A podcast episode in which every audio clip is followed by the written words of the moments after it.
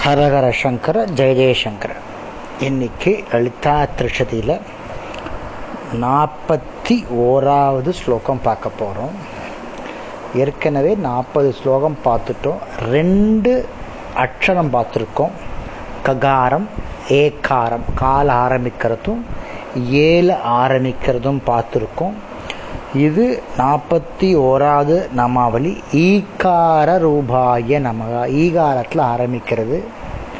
லலிதாம்பிகையை விளக்கம்.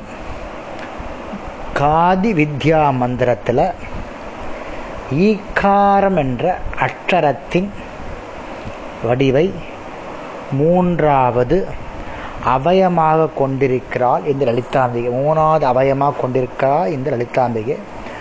அந்த ஈக ஈக்கார ரூபாயில் இருக்கக்கூடிய இருபது நாமாவளிகளை நம்ம பார்க்கலாம்.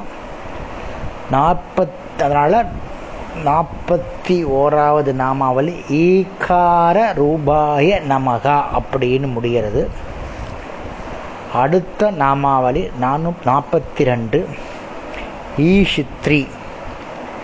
அனைத்தையும் பிரேரணை செய்பவள் அதாவது இச்சாசக்தி கிரியாசக்தி இரண்டும் பொருந்தியவள். லலிதாம்பிகையின்றி ஓர் அணுவும் அசையாது.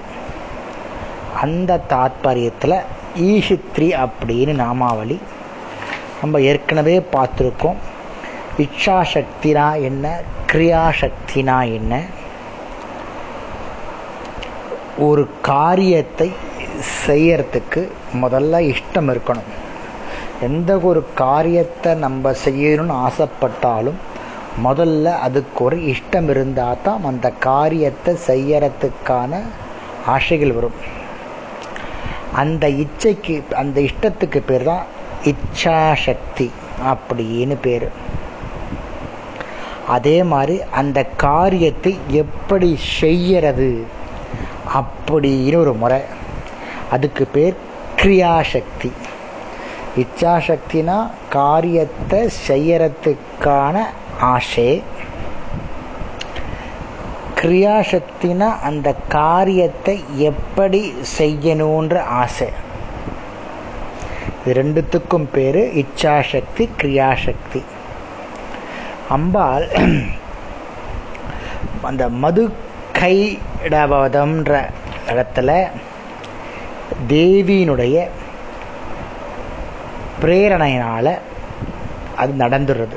அதுக்கு பேர் இச்சாசக்தி. அதே மாதிரி மகிஷாசுர வர்தனம் வந்து நேரடியாக அம்பாளுக்கும் அந்த அசுரன் நடக்கிறது. அதுக்கு பேர் கிரியாசக்தி.